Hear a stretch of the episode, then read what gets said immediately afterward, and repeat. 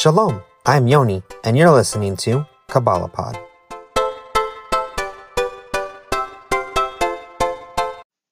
Several weeks ago, I had the opportunity to join a kollel and a Shabbaton event. I live in the uh, community of Portland, Oregon, so the Portland Kollel hosted a Shabbaton, and at the Shabbaton, they brought in a speaker from Israel, Eretz Israel. They brought in Rabbi Dov Ber Cohen. He's from uh, Aish HaTorah, and he, I believe, is a Kabbalist. He's definitely Chassidus, and the way he spoke and compared to things was very not inspiring. I don't want to say inspiring. It did inspire, but he doesn't like the word inspiring because it means that, you know, it wasn't enough. It was transformative and it was um, enlightening. I guess enlightening is a good word for that. He came and he spoke and he talked and his talk, you know, did a couple sessions. He, uh, pretty much identified the purpose of life, the purpose of why we are here is to be good, do good, and be holy. And we talked about that briefly during the counting of the Omer, and the conclusion with Matan Torah. And we discussed how that it really is the purpose of life. Uh, Rabbi Dov Ber is correct in that, in that we are to be good. Hashem created us and we're to be good. And what is the definition of good? The definition of good is unification of the Sephiros, so we, we can rectify our sins and make things holy. And that is part of being good and doing good because we can be something intrinsically in the essence of us, but it also has to be expressed to others, to life of all sorts, which includes animals and trees. It means being environmentally friendly, being a good caretaker of your pets. I mean, there's even a halakha about how you must feed your pets before you can eat.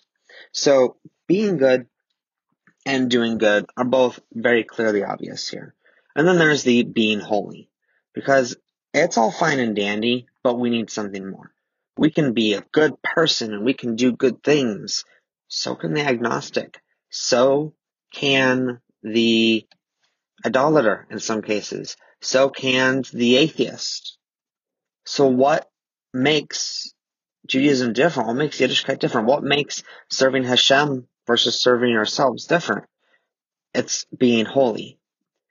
Again, being good and doing good are both wonderful things. But we also have to be holy as a, as a Jewish people, even as Noachides. There's this command to be holy for God is holy. And how do we define holy? We look to Torah and see. Another component he shared is he talked about how he hates the term observant or and religious and also hates the term frum.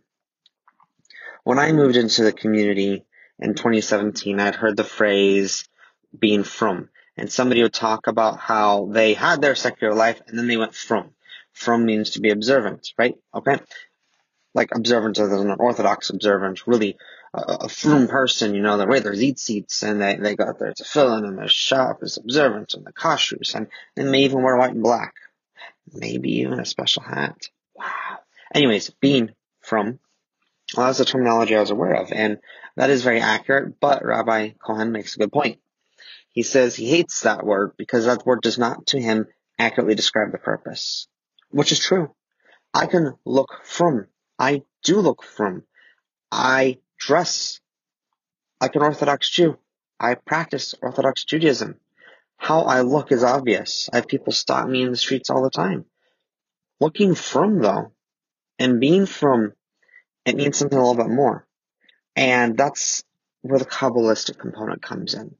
Because it's very easy to get bogged down with, again, referring to Rabbi Cohen, the angry man in the sky.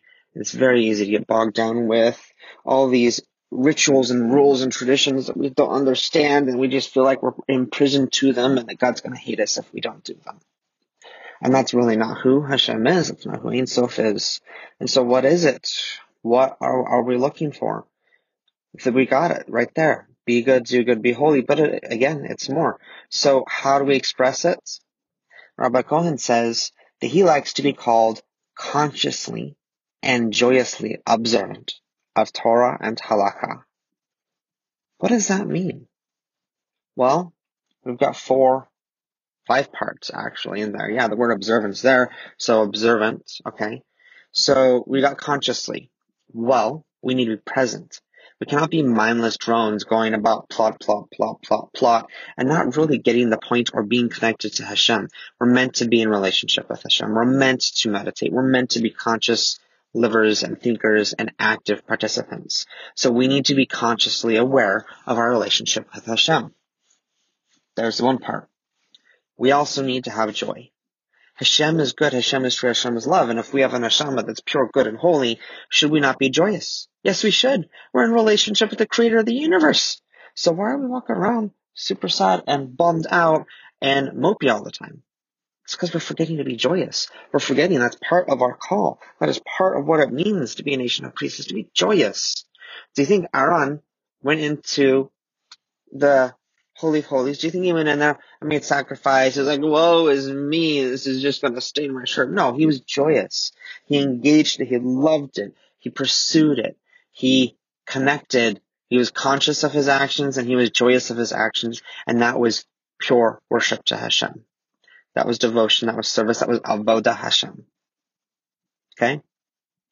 So should we not be the same now since we know that davening today, prayers today, the tefillah, that that is avodah lashon. That's the service of our lips. So yeah, there should be joy in the service of our lips. Yes, I get to daven mincha. Yes, I get to say tachanun. Yes, kabbalat shabbat. It's hard.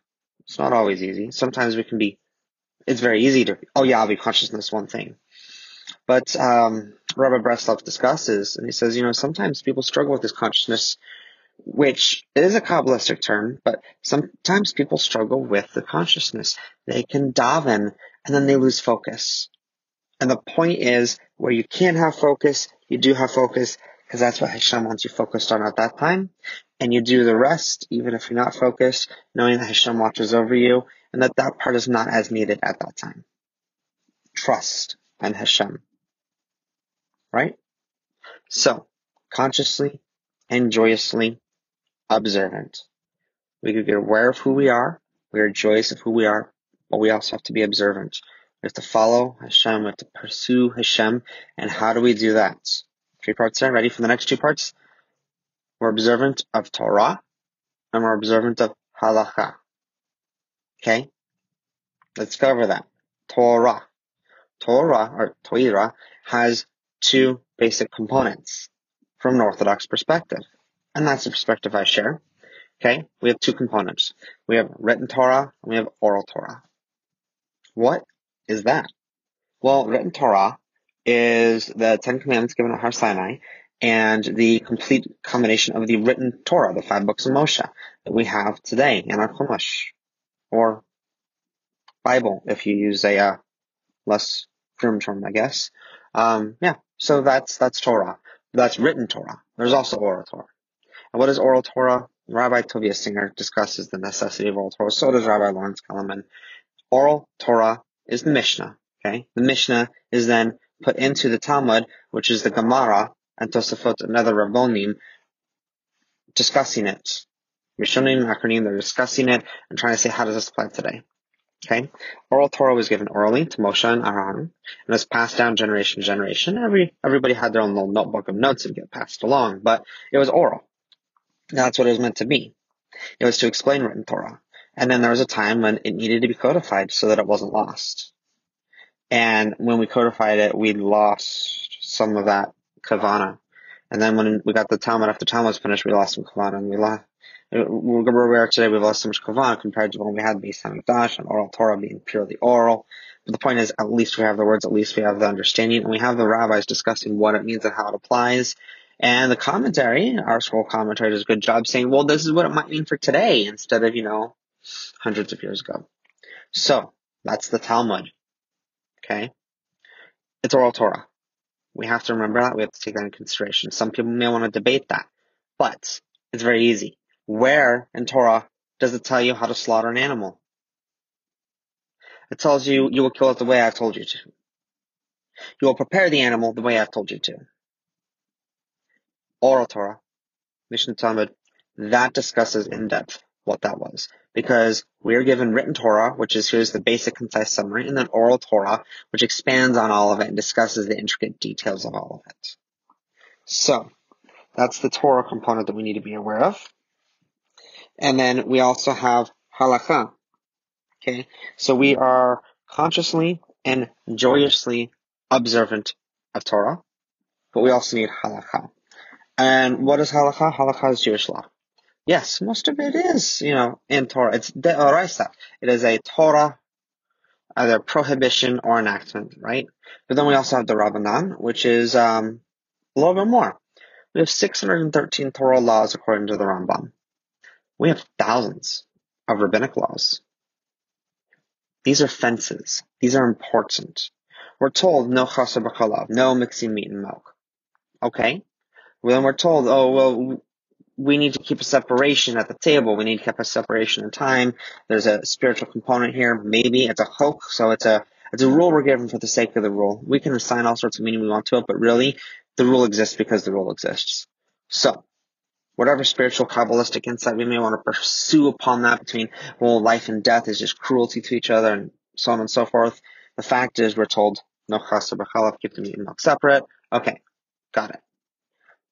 Oral Torah goes into all the details, right? But then there's rabbinic fences. Okay. Well, this type of thing requires this. This type of thing requires that. So we have what may have been the Torah regulation, but then because we've lost some kavana and we're not as holy and righteous as we used to be. I mean, the diaspora is a great example.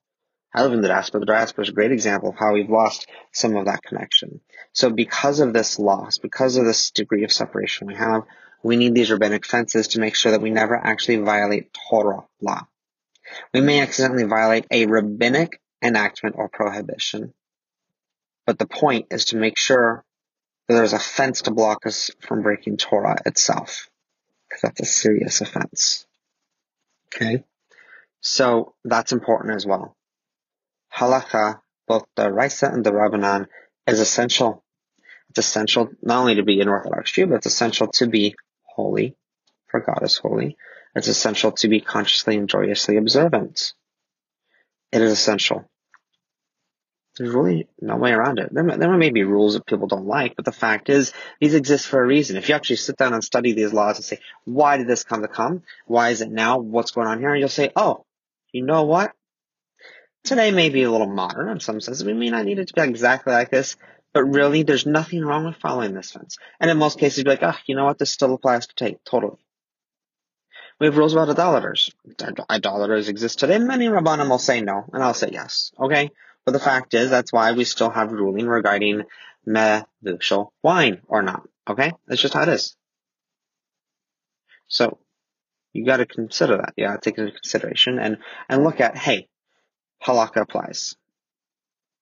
And, sorry about the word I mispronounced. Other, going back, okay. Consciously and joyously observant of Torah and halakha. This really is a great definition. We're to be mindful and practice mindfulness and connect to Hashem at every moment. We're to be joyous of our connection to Hashem, knowing that God loves us and provides for us and cares for us. He just wants the best for us. We're to be observant of Torah and Halakha. We're be observant of His laws and the guidance of the Rabbonim because it's really what's best for us. Avera, not so good, right? Depending on who you can talk to, Avera means you gotta do repentance, or Avera may mean eh, you, you missed the mark here. You didn't really connect to Hashem and you, and you hurt yourself on a way. Either way, not so good. That's where Torah and Halakha comes in. So, consciously and joyously observant of Torah and Halakha. It's a long, complicated phrase, so CJO is what some people say, but then they forget that, you know, maybe there's a frumer word, so to say, and that would be uh, a CJOTH or CJOF. So, I will still call myself frum because it's shorter and easier, but I know in my heart when I say frum, I really mean consciously and joyously observant of Torah and halacha. And when I have the opportunity to talk to somebody about it, like I am right now with you listening, I'll share and clarify what that means, how it means, and why it is so necessary. Again, we've discussed Kabbalah is necessary. It's the received tradition. It's receiving a relationship with Hashem. It's living that relationship with Hashem. And this just helps us take it another step further.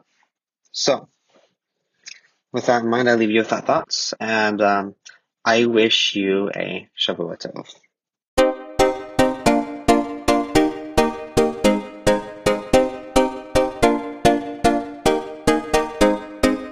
Have a question or topic idea? We'd love your input and ideas. Send us a tweet, message Yidbrick on Facebook, or leave us a voicemail in the Anchor app. Not on social media? That's okay. Send us your ideas at yidbrick.com slash Kabbalah. Be a monthly supporter on Anchor FM or by visiting yidbrick.com slash donate. You can also show your support by purchasing my custom-made Kabbalah bracelets or Yiddish artisan beard balm at yidbrick.com slash store. This podcast is a project of Yidbrick, building Jewish bridges.